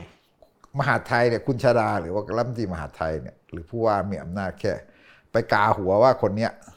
เป็นผู้มีอิทธิพลแล้วห้ามสมัครกำนันผู้ใหญ่บ้านหรือว่าเอ่อให้อำนาจผู้ผู้ว่ามันมีอำนาจเอาออกจากความเป็นกำนันผู้ใหญ่บ้านคือมันมีพรบลักษณะปกครองท้องที่กำหนดอยู่ พรบนี่มันโบราณมากอะแล้วมันบอกว่าคล้าย ๆ กับว่าเอ่อกำนันผู้ใหญ่บ้านทั้งหลายเนี่ย มันต้องมีประวัติที่ไม่เป็นผู้มีอิทธิพลอะไรนะประวัติใครทำ นี่ไงบัญชีดำบัญชีอะไรเนี่ยนะแล้วก็เอ่อแล้วก็ถ้ามีเนี่ยเขาก็เอาออกได้อะไรแค่นั้นเอง แต่ว่าเขาไปตามจับไม่ได้นะมันเรื่องตำรวจนะไอการจับกลุ่มการตั้งเรื่องคดีนี่มันเรื่องตำรวจนะเพียงแต่ว่าเขามีสามารถเอาสิทธิ์ที่เอาออกแบบมีสิทธิ์ที่เอาออกจากกำนันผู้ใหญ่บ้านนะอันแค่นั้นเองนะแต่แน่นอนว่าอันเนี้ยภูมิใจไทยเขาก็จะสร้างฐานตัวนี้ ส่วนเพื่อไทยอย่างก็อย่างที่เราว่าเขาก็ทำกรรมการชุดต่างๆ ตัดอำนาจมาเป็นแผ่นๆแผ่นๆแล้วก็เดี๋ยวเขาเอามาทำเอง เขาเอามาทำเองแล้วสร้างผลงานของเขาอะไรอย่างเงี้ยผมก็ไม่แน่ใจว่าพรรคร่วมรัฐบาลจะรู้หรือเปล่าวะเนี่ยแต่น่าจะรู้นะแต่ว่ามันจะสู้กันยังไงคือ อย่างเช่น อนุทินก็น่าจะรู้นะว่าผู้ว่าซีโอนั้นมันหมายความว่าอะไรครับ นี่เราไม่ได้ยครักบให้แตกนะแต่เราคิดว่าเขามันต้องตกลงกันยังไง คือ เขาต้องตกลงกันยังไง อนุทินต้องรู้สิผู้ว่าซีโอนี่คือ การรวบอำนาจที่ผู้ว่าทั้งหมดเนี่ยรวบอำนาจแต่ละจังหวัดเนี่ยตัวเองแบ่งตรงไหนเอ่ออนุทินได้แบ่งตรงไหน แต่ว่า นนโยบายหลักมันจะไปขึ้นกับเศรษฐาใช่ไหมอะไรเงี้ยแต่เขาก็แบบก็มีกำนันผู้ใหญ่บ้านใช่ไหมครับอบเอ่ออบทหรือที่ที่เขาแบบ เป็นพื้นที่ที่ให้เขาเล่นอยู่แต่เราจะเห็นใช่ไหมว่าเพื่อไทยเนี่ยมันเป็นระบบอ่าพักมืออาชีพที่แบบว่าต้องยอมรับเขาจริง ๆ ตรงนี้นะเออแต่พูดแล้วอาจจะไม่เดี๋ยวเดี๋ยวเอฟซีอาจจะไม่ชอบก็ได้คือ คือเราจะสังเกตว่า เพื่อไทยเนี่ยเขาทำงานโดย โดยทีมมันสมอง ทีมนโยบายใช่ไหมที่เขาที่เขามีอยู่อะแล้วก็แต่ว่าองค์ประกอบของพรรคเนี่ยมันก็คือสสเนี่ยก็คือนักการเมืองพื้นที่นักการเมืองอะไรต่างๆเนี่ยใช่ไหมก็เป็นบ้านใหญ่ขาใหญ่ต่างๆ ก็ว่ากันไป บางคนมีความสามารถก็ขึ้นมาสู่ทีมนโยบาย ขึ้นมาสู่ทีมที่จะบริหารด้านนี้ บางคนที่แบบเขาไม่ได้มีความสามารถอะไรก็บริหารพื้นที่ไป แล้วก็เอางบประมาณลงไปผลักดันในพื้นที่อะไรต่างๆแบบที่ทำกันอะเอ่อแต่ว่าเขาก็จะได้ขึ้นเติบโตทางทางระบบโควต้าเติบโตทางระบบโควต้าเพื่อไปเป็นรัฐมนตรีอย่างเงี้ยเนี่ยอันนี้คืออันนี้คือลักษณะสองด้านของพรรคเพื่อไทยใช่ไหมเราก็จะเห็นว่าเนี่ยใช่ไหมคนที่มาจากเติบโตระบบโควต้า คุณสุริยะคุณสมศักดิ์อะไรเงี้ยเนี่ยคุณ อะไรอะจำชื่อไม่ได้สักทีรัฐมนตรีท่องเที่ยวเนี่ย ลูกสาวลงแป้งมันเนี่ยอ่าเออกลุ่มก็โคคือราชเออกลุ่มโคราชอะไรเงี้ยเขาก็มาแบบนี้จำได้แต่กลุ่มโคต้าใช่ไหมครับแล้วก็เอ่อคุณเกียงการปฏินันท์อย่างเงี้ยนะขอโทษเถอะคุณเกียงก็เราก็รู้คือคุณเกียงก็มาจากระบบที่คุณเกียงมีฐานเสียงสสเพื่อนสสเยอะอะไรเงี้ยคุณเกียงก็ไปนั่งเป็นมทสี่มั้งนะเอ่อก็ถามอยู่ว่าคุณเกียงแกจะไปสู้ความเขี้ยวของ พวกภูมิใจไทยยังไงนี่ยังสงสัยกันอยู่คุณชายาก็ต้องไปอยู่กับคุณธรรมนัสอะไรเงี้ยใช่ไหมอันนี้คือหรือว่าคุณเสริมศักดิ์เขาก็มาตามโควต้าอีกแบบนะนี่โควโควต้าอีแบบไทยรักษาที่ชามีติเออเออครับเออแล้วก็มาอย่างเงี้ย แต่เราจะเห็นใช่ไหมเวลาเขา cross ออกมาเนี่ย อย่างที่เราเห็นกรรมการยุทธศาสตร์ซอฟต์พาวเวอร์เขา cross ออกมาก็เอามันสมองก็ไปทำตรงเนี้ยพวกมันสมองที่ไม่ได้มีตำแหน่งนะไม่ได้มาตามโควต้าอะไรเงี้ยนะคือ อย่างเช่นคุณหมอเลียบซึ่งหมดสิทธิ์ทางไม่เป็นรัฐมนตรีไม่ได้แล้วอะไรเงี้ยใช่ไหม อะไรเงี้ยเขาเอามันสมองมาอยู่เนี้ยเนี่ยหรือว่าคนที่จะเดินเกมเดินนโยบายทางการเมืองจริง ๆ หมอมิ้งเนี้ยเดินนโยบายที่แบบเป็นเป็นมันสมองในการบริหารทั้งหมดเนี่ยหมอมิ้งแล้วคู่ไปกับคุณเศรษฐาเราไม่ได้ดูหมิ่นคุณเศรษฐาอย่างนั้นแต่หมายถึงว่าคุณเศรษฐาก็จะนำอีกแบบนำไปทางนำหน้าในทางนั้นเนี่ยแล้วก็คุณหมอมิ้งจะเป็นคนที่คุมเรื่องรายละเอียดยุทธศาสตร์รายละเอียดเห็นไหมฮะเพื่อไทยจะทำยังไงอย่างนี้เขาเขานี่คือเขามืออาชีพเขา สามารถที่จะมีสสที่ไม่ได้มีคุณภาพอะไรสักเท่าไหร่หรอกอะไรอย่างเงี้ยแต่เขาก็จะมีทีมนโยบายของเขาขึ้นมาครับทีมนโยบายของเขาที่ขึ้นมาทีมบริหารทีมนโยบายที่เขาจะทำแบบเนี้ยอันนี้คือลักษณะที่เขาประคองไปแบบเนี้ยครับแล้วสูตรนี้ก็ก็ดีด้วยตรงที่ว่าคือนอกจากทำงานได้แล้วเนี่ยมันก็มีการมันก็เกลี่ยตำแหน่งให้ ให้คนในพรรคที่ไม่มีตำแหน่งด้วยใช่ ที่ใช่ที่ไม่มีตำแหน่งทางการเมืองแต่ว่าแต่ก็ไม่มีตำแหน่งจริง แต่พวกนี้ก็ต้องยอมเอ่อพวกนี้ก็จะเป็นแบบ มันก็จะเป็นแผลเป็นติดตัวไงบางทีมันเดี๋ยวมันเกิดอะไรขึ้นมาอย่างเงี้ยใช่ไหมก็ต้องคุมให้ดีอะไรเงี้ยมีกระทรวงที่ผมคิดว่า อันนี้ในระยะยาวถ้าเขาไม่ปรับนะมันจะเป็นจุดอ่อน เป็นกระทรวงจุดอ่อนของรัฐบาลเนี่ยคือกระทรวงศึกษาธิการนะอันนี้ไม่ใช่ของเพื่อไทยก็จริงใช่ไหมแต่จริง ๆ ถ้ามีการ ดูจะเกลี่ยจะอะไรก็แล้วแต่ คือมันจะสะท้อนเรื่องอความใส่ใจของเพื่อไทยด้วยนะว่า กระทรวงเนี่ยเป็นกระทรวงสำคัญ ในที่สุดเนี่ยมันคือกระทรวงที่จะสร้างคนสร้างคนขึ้นมาเพื่อเติบโตไปสู่นโยบายต่างๆ ที่คุณจะทำไว้ด้วยซ้ำไปนะอย่างมันเชื่อมไปถึงเรื่องซอฟต์พาวเวอร์เรื่องอะไรที่ว่าด้วย แต่การที่วางตัวรัฐมนตรีแบบที่เราเห็นคือ คุณเพิ่มพูนเนี่ยเขาออกมาแสดงวิสัยทัศน์สองสองครั้งแล้วนะที่ครับผมคิดว่าที่ที่คนคนส่วนใหญ่เนี่ยเขาตั้งคำถามเยอะเขาเขายี้อะเขาไม่ว้าวอืมเอาแค่ว่าให้ไม่ยี้ก็ยากแล้วนะแต่ความคิดของแกที่ที่พูดแต่ละเรื่องเนี่ยมันไม่ได้สะท้อนถึงเรื่องอาความคิดความอ่านหรือวิสัยทัศน์ที่แกจะเข้ามาปฏิรูปการศึกษาใด ๆ เลย ในขณะที่ การพูดถึงเรื่องการปฏิรูปการศึกษาเนี่ยมันพูดกันมายาวนานแล้วนะมันยังไม่ไม่สำลิดผลอะไรมาก แต่แต่การพูดของคุณเพิ่มพูนเนี่ยแสดงทัศนะเนี่ยมันยิ่งกว่าการไม่ใช่การปฏิรูปเลยมันคือการถอยหลังทางการศึกษาไงคืออันเนี้ยจะเป็นปัญหา เพราะว่าพอคุณแก้ตรงเรื่องของการที่จะวางรากฐานพัฒนาคนไม่ได้เนี่ยประเทศมันก็ขับเคลื่อนต่อไปยาก คือคนรุ่นหลังเนี่ยมันในที่สุดมันก็จะค่อยๆล้มหายตายจากไปใช่ไหมแต่คุณไม่ยอมปฏิรูปที่รากฐานเพื่อดันให้คนที่โตขึ้นมา มันมีคุณภาพที่จะไปไปแข่งขันกับกับโลกเขาได้อะอ่าโลกเนี่ยมันเชื่อมโยงกันหมด แต่นี่คุณไม่ใช่คุณจะอยู่แค่ในประเทศคุณ แต่ในทางการเมืองเนี่ยคนก็บอกว่ากระทรวงศึกษานี่ก็มันแก้ยากอะเอาคนที่เก่งๆมาใช่ไหมแล้วก็มีรัฐมนตรีที่แบบว่าแบบเอ่ออย่างเช่นพี่อ๋อยจตุรนต์ก็เคยมานั่งเนี่ยครับก็ก็เปลี่ยนอะไรไม่ได้นะก็งั้นก็ก็ก็คือแบบว่าก็แต่กเอารใครณีมานั่คุงณก็เพิ่มได้พูนนี่มันคือ ครูมันไม่เคารพเลยนะครูล้อทั้งประเทศเลยนะคือมันถอยหลังจานรูปไปเออครูถ่ายรูปไปนั่งอัดกันอยู่ท้ายรถเนี่ย คนเฮฮาทั้งประเทศนะคือขำมากอะครูก็แบบแค่ว่ามันมันเยอะหยันกันอะคือแบบคล้ายๆว่า มันสะท้อนว่าเขาไม่ยอมรับอะแต่สุดท้ายมันก็จะไม่มีอะไรเปลี่ยนหมายความว่าคือ มันก็เป็นระบบราชการ ครูก็ยังอยู่แบบเดิมคือเหมือนอาจจะไม่มีอะไร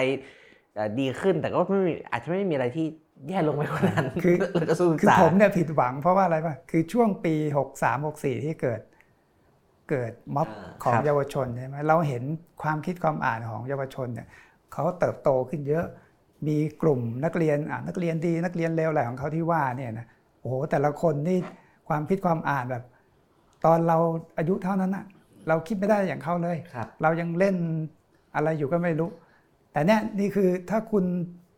รัฐมนตรีที่เข้ามาดูแลหรือรัฐบาลที่มองเห็นตรงนี้นะคุณแค่วางรากฐานใหม่ ปรับรากฐานเดิมเนี่ยให้มันเอื้อกับความคิดความอ่านของเด็กสอดคล้องกับทิศทางที่เขาจะต้องเติบโตเนี่ยอันเนี้ยมันก็คือการที่จะทำให้ประเทศเนี่ยมันมันมีโอกาสพัฒนาขึ้นมาแข่งขันกับกับโลกได้ แต่พอวางตัวคน คือยิ่งกว่าผิดฝาผิดตัว ความคิดย้อนยุคอย่างที่ผมบอกอะคือผมว่าถ้าไม่แก้นะคืออันเนี้ยปรับเปลี่ยนคอรมอรอบหน้าเนี่ยควรจะต้องเป็นเก้าอี้ที่ต้องปรับเลยอะเด็กเก้ามันอี้แซวแรกเลยเด็กมาแซวเอาตีนุชกลับมาเขาร้องกันั่นนนั่นขนาดนิวโรแล้วเหมือนกันนะคืออันนี้นิวโรกว่าคือ อันนี้มันเป็นคำแซวกันวงในอยู่สองคำว่าเอาตีนุชกลับมากับเอาชวนกลับมา ขนาดนั้นเลย คือกลายไปไปมามีหลายคนก็เห็นว่า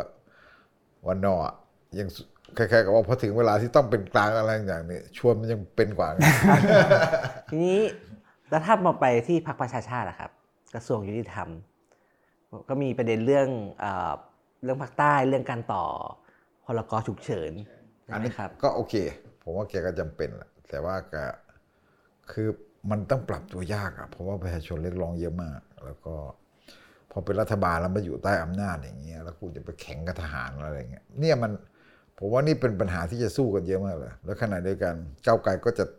ส่งกฎหมายเรื่องเอ่อกฎอายการศึกเรื่องแล้วก็ขอสภาอ่ใช่ไหมฮะก็เข้าสภาอยู่แล้วอย่างเงี้ยผมเพราะฉะนั้นประชาชาติเนี่ยก็ลำบากใจแหละ แล้วเดี๋ยวจะเจอเรื่องของคนติดคุกอีกถึงแม้ว่า เอ่อเรื่องแกนนำม็อบติดคุกอีกอะไรอีกถึง แล้วถึงแม้ว่าจะตัวเองจะไม่ได้ไปเกี่ยวกับกระบวนการศาลในการดูแลของราชทัณฑ์คนอดอาหารก็อะไรต่างๆเนี่ยใช่ไหมแล้วก็คำถามก็คือว่าคุณทวีแก แกคุมราชทัณฑ์ได้แค่ไหนเนี่ยแกก็เป็นรัฐมนตรีอยู่ เอ้าเหรอครับผมไม่แน่ใจอะอืมนี่ความพูดด้วยความเห็นใจคุณทวีอะแต่แต่ผมก็ว่าเอ่อ ปกติเขาจะต่อพรกกันทุก 3 เดือนใช่ไหมพรกฉุกเฉินเนี่ยแต่รอบเนี้ยต่อแค่เดือนเดียวเพราะว่าผมคิดว่ามันมีมันมันเป็นสัญญาณเขาอะไรจะไหมเลิกอะฮะอืมเป็นทรายที่ดีเป็นสัญญาณก็ที่ดีครับ แล้วก็เห็นแล้วก็มีข่าวว่าคุณทวีเองก็บอกว่าตอนนี้มันมีพรบอุ้มหายใช่ไหมครับ คือแกก็ยังไม่ได้สู้แบบว่าให้อ่าคือเนื่องจากข้อจำกัดมันไปบอกให้เลิกเลยไม่ได้แกก็บอกว่าแบบเอ่อถ้าต่อไปแม้กระทั่งในสามจังหวัดเองเนี่ย ถ้าจะไปทำอะไรก็ต้อง ทำตามพรบอุ้มหายต้องถ่ายรูปต้องต้องอะไรอย่างเงี้ยเขาพยายามดันเรื่องพวกนี้อยู่ ผมก็เห็นความความความพยายามอยู่ที่จะพยายามแบบทำอะไรแล้วก็ผมว่าน่าสนใจถ้าไปยกเลิกการต่อพรกฉุกเฉินได้ครั้งแรกในรอบ 19 ปีเนี่ยก็ก็เป็นความเปลี่ยนแปลงอยู่ แต่ก็ไม่รู้จะเกิดหรือเปล่านะครับ ทีนี้อีกเรื่องหนึงที่อยากชวนคุย จริงๆ วันนี้พี่เอี่ยวพูดถึงพี่คุณภูมิธรรมเยอะใช่ไหมครับ พี่พี่อ้วนเนี่ยนนอกจากแกเป็นรัฐมนตรีพาณิชย์แล้วแกเป็นเอ่อประธานคณะประธานเขาเรียกอะไรคณะศึกษาคณะศึกษาแนวทางการทำประชามติครับผมมีหวังไหมครับ เท่าที่ดู คือมีหวังไหมก็ยังไงก็คงต้องหวังนะต้องต้องช่วยกันส่งเสียงกดจะบอกว่ากดดันก็ได้ หรือเรียกร้องก็ได้นะคือเราก็ยังเชื่อว่าอ่ารัฐบาลต้อง ต้องให้ความจริงใจในการแก้นะกรอบเวลาที่แกพูดโอเค เรื่องกรอบเวลาก่อนก็ได้แกบอกว่า 4 ปีนานไปไหมคือสี่ปีเนี่ยมันก็คือเต็มเต็มเต็มเต็มอัตราเต็มแม็กของการอยู่ครบวาระอ่านี่ก็ว่าไป แต่เบื้องต้นเลยเนี่ย ผมคิดว่า แกต้องแสดงความจริงใจผ่านรายชื่อคณะกรรมการที่จะจัดทำศึกษาประชามติเนี่ยเอามาให้ให้เห็นก่อน แกบอกว่าที่ตามข่าวล่าสุดที่ผมเห็นนะบอกว่าทาบทาม 30 อรหันต์อะไรที่ว่าเนี่ยนะแต่ 30 อรหันต์ที่แกพูดมาเนี่ยที่ที่วิษณุแย้มชื่อมาเนี่ยอะวิสุนีอาจจะไม่ใช่พี่วิสุนีเป็นคำถามนำนักข่าว พอไปถามนำแกก็เออมีก็เป็นคนมีความรู้มีประสบการณ์ ถ้ามีโอกาสคุยก็จะคุยแต่แกไม่ได้บอกนะว่าจะจะจะจะเข้ามาเชิญร่วม แต่คนที่แกพูดไปแล้วก็รับปาก แล้วบอกว่าจะเข้ามาร่วมเนี่ยอ้าวคุณนิกรจำนง ที่แกว่านะอาจารย์ชูศักดิ์อาจารย์สิริพันธ์นกสวนสวัสดี อาจารย์เอกชัยชัยนุวัฒน์อ่าอย่างคุณอ่านักการเมืองเมื่อกี้ผมพูดไปแล้วยังนะมีคุณนิกรพูดไปแล้อ่าวคุณที่กรจำนงคือก็โอเคนะก็พอก็พอพอรับได้ แต่ถามว่าคุณนิกรจำนงเนี่ยก็วนเวียนอยู่กับ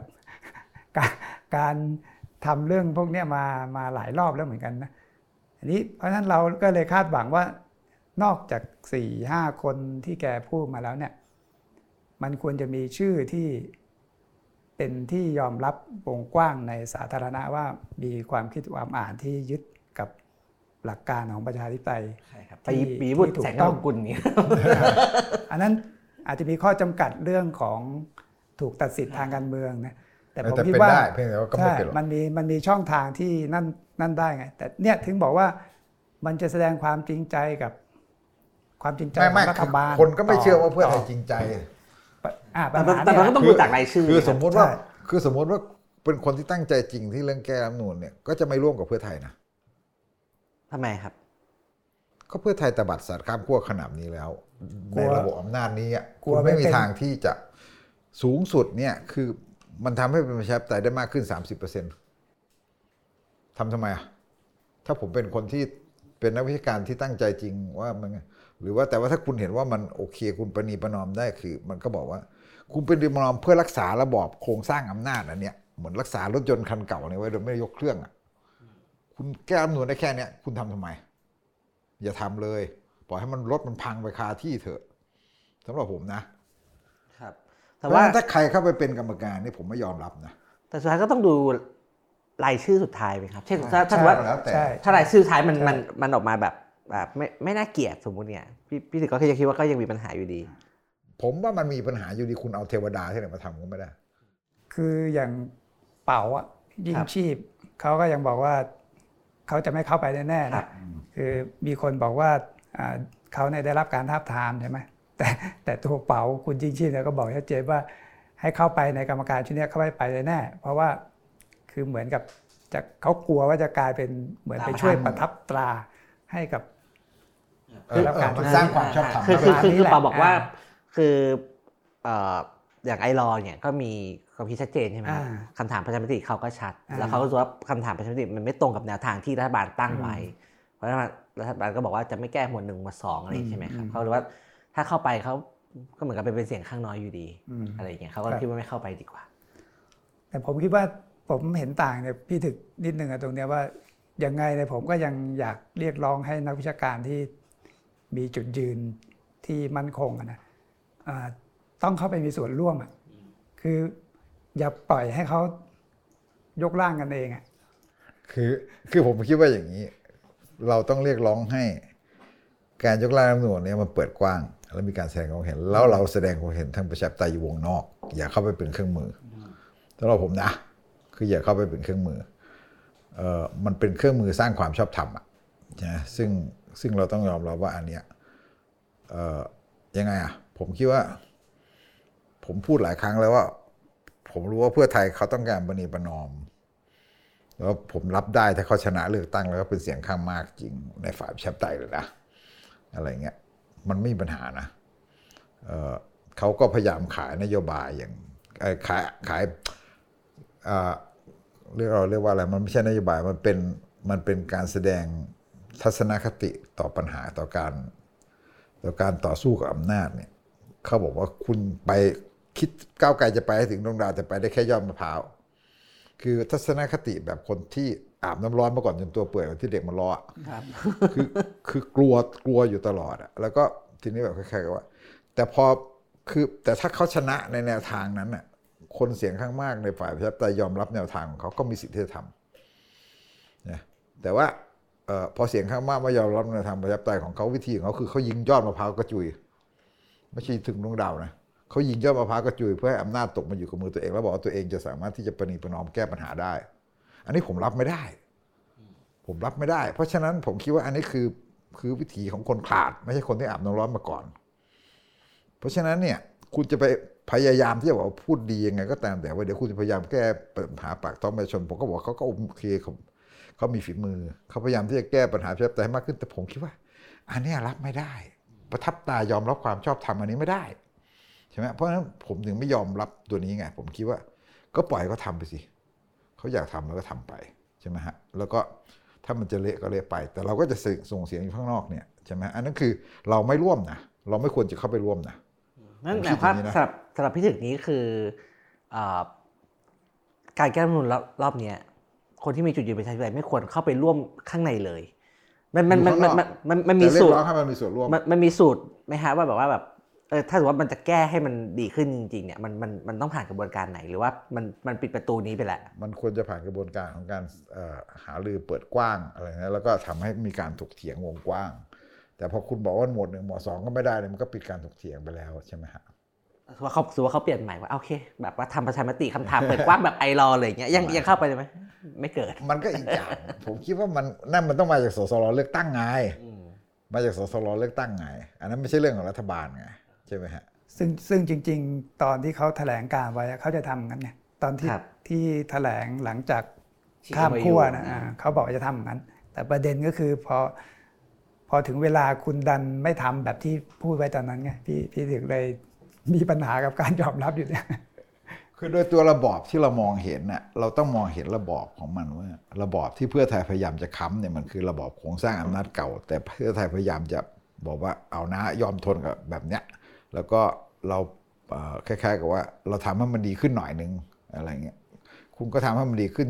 20-30%เขาคิดอย่างนั้นอะนะเขาซึ่งผมคิดว่าถ้าเป็นอย่างนั้นอะไม่อะไม่สำหรับคนที่คิดเรื่องประชาธิปไตยจริงๆก็อันนี้มันไม่ใช่ประนีประนอมเลยผมบอกแล้วมันไม่ใช่ประนีประนอมแบบที่อินโดนีเซีย นี่มันไม่ใช่ มันเป็นงานคล้ายๆกับว่าอำนาจอำนาจที่ที่ที่ปกครองอยู่เนี่ย คล้ายๆกับว่า เอาเพื่อไทยไปเป็นเครื่องมือ มันไม่ใช่การประนีประนอมเอาเพื่อไทยไปเป็นเครื่องมือแล้วเพื่อไทยก็ยอมเป็นเครื่องมือโดยหวังว่า คิดแต่ว่าตัวเองจะเออทำอะไรได้บ้าง แล้วก็เอาคุณทักษิณกลับบ้านอีกอย่างอะไรเงี้ยมันอันเนี้ยมันมันยอมรับไม่ได้ มันยอมรับไม่ได้ เพียงแต่ว่าเราก็เข้าใจว่าโอเคนี่เราก็เข้าใจวิธีคิดเพื่อไทยแล้วเราก็เข้าใจว่า โอเค ก็คงทำอะไรให้ดีขึ้นบ้างนั่นแหละ แต่ว่าโดยตัวระบอบแล้ว มันจะไม่เปลี่ยนโดยตัวระบอบแล้วเรายอมรับวิธีวิธีการวิถีทางของเพื่อไทยนี่ไม่ได้นี่พอผมผมถามอีกแบบหนึ่งสมมติว่าอะเราตัดเรื่องแบบว่าเข้าร่วมไม่เข้าร่วมอะไรเงี้ย move แบบที่เอ่อรัฐบาลทำอยู่นะครับตั้งคณะกรรมการศึกษาเนี่ยซื้อเวลาไหมหรือจริงๆมันมันก็เป็นกระบวนการที่ต้องทำซื้อเวลานั่นแหละ อันนี้คือคือซื้อเวลาชัดๆเลย คือเรื่องศึกษาเนี่ย มันศึกษาถ้าพูดถึงเรื่องศึกษาเนี่ยศึกษากันมาหลาย หลายหคลาณะยแล้วตลบแล้วล่ะ ถ้าจะเอาเร็วอะอย่างไอรอที่ไอรอทำไว้อะอืมนั่นก็โอ้โหเข้ามาจากการยื่นของประชาชนเสียงเรียกร้องตั้งเท่าไหร่เขารวบรวมได้เป็นแสน คืออันนี้ก็มันสองกึ่งแสนกึ่งประชามติเล็ก ๆ ไปแล้วนะครับแต่นี่แกยังจะมาตั้งคณะกรรมการศึกษาแนวทางการทำประชามติ ซ้ำซ้อนเข้าไปอีก คือมันคือการ หยั่งเสียงมันคือการประเมินทางการเมืองใหม่ ว่าตกลงแล้วอำนาจฝ่ายต่าง ๆ เนี่ย หรือว่าฝ่ายประชาชนฝ่ายต่าง ๆ เนี่ยจะยอมรับแค่ไหนเขาเขาเดินเกมการเมืองแบบนี้ มันคือมันอะไม่ใช่เรียกว่าเกมก็ได้เรียกว่าวิถีทางการเมืองก็ได้ ก็คือว่าการตั้งกรรมการอย่างมันมันเหมือนกับการหยั่งเสียงทั้งฝ่าย ขวาทั้งฝ่ายรวมไทยสร้างชาติทั้งฝ่าย พรรคการเมืองต่างๆจะว่าไงทางภาคประชาชนจะว่ายังไงล่ะเนี่ยคือเขาก็พยายามจะหยั่งเสียงอย่างเงี้ยพยายามจะหยั่งเสียงเนี่ยแล้วก็เริ่มเริ่มต้นของการหยั่งเสียงใหม่ แต่ว่าอันนี้เข้าใจว่าเป็นวิธีทางการเมืองแต่ว่าแล้วถ้าอ่านเกมอ่านใจจริงๆคิดว่าเพื่อไทยอยากแก้ไหมอยากแก้แต่ไม่เพราะสามารถแต่ไม่ได้ตอนนี้เขาก็ได้ประโยชน์อยากจากแก้จากเนี่ยอยากแก้ใช่แต่ไม่สามารถบอกว่าแก้อะไร เพราะเกรงใจทุกฝ่ายไปหมด คือคือเขาอยากแก้แน่ๆเขาดูอะถ้าดูล่าสุดนี่ดูจากโพสต์ของอาจารย์พันศักดิ์วิญญารัตน์นะซึ่งเป็นหนึ่งในอ่าที่ปรึกษาสำคัญของของพรรคแล้วเคยเป็นประธานที่ปรึกษาคุณทักษิณตั้งแต่สมัยเป็นนายกเนี่ยคุณพันศักดิ์เขาออกมาโพสต์ว่าอ่าอังกฤษเนี่ยมันใช้เวลามาเป็นร้อยร้อยๆปี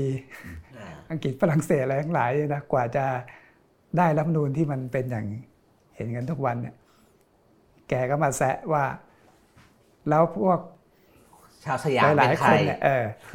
จะให้นักเรียนกฎหมาย มาเขียนรัฐธรรมนูญให้มันสมบูรณ์ภายในสี่ปี แล้วก็แบบมันมันมันจะเอาอะไรมาสำเร็จครับใช่คือเนี่ยสะท้อนวิธีคิดของอาจารย์พันศักดิ์และคนเพื่อไทยชัดๆเลยรวมทั้งตัวคุณทักษิณด้วยซ้ำไปนะผมก็คิดว่าเขาก็เชื่ออย่างนี้นะ เขา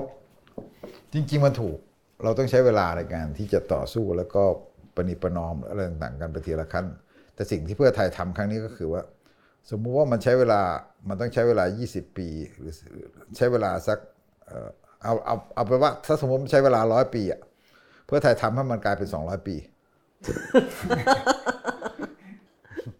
สิ่งที่เพื่อไทยทำเนี่ย ที่คุณพันศักดิ์พูดเนี่ยทำให้มันเป็น 200 ปี คือไปยอมรับความถอยหลังไง แทนที่คุณจะสู้ไงคือในการต่อสู้มันจำเป็นมันแบบ มันก็จะมีการสูญเสียอะไรต่างๆ แล้วก็คล้ายๆกับว่ามันก็ต้องแบบเนี่ยคือ คืออะไรคล้าย ๆ กับว่ามันมันก็ทีละขั้นมันก็ต่อรองประนีประนอมสู้กันไป แต่ผมบอกเสมอว่า เวลาที่มันมีคนต่อสู้แล้วมันมีการสูญเสียต่างๆเนี่ยไอ้คนที่ได้ประโยชน์คือคนที่เข้ามาประนีประนอมอืมคนนั้นคือคนที่ได้ประโยชน์อะอีก สองร้อยปีเราก็ไม่มีใครอยู่แล้ว เหมือนเหมือนช่วงพฤษภาสามห้าที่ที่เอ่อจำลองถูกกล่าวหาว่าพาคนไปตายโดย โดยประชาธิปัตย์อะเดี๋ยวปัดก็กลายเป็นคนได้ประโยชน์ไป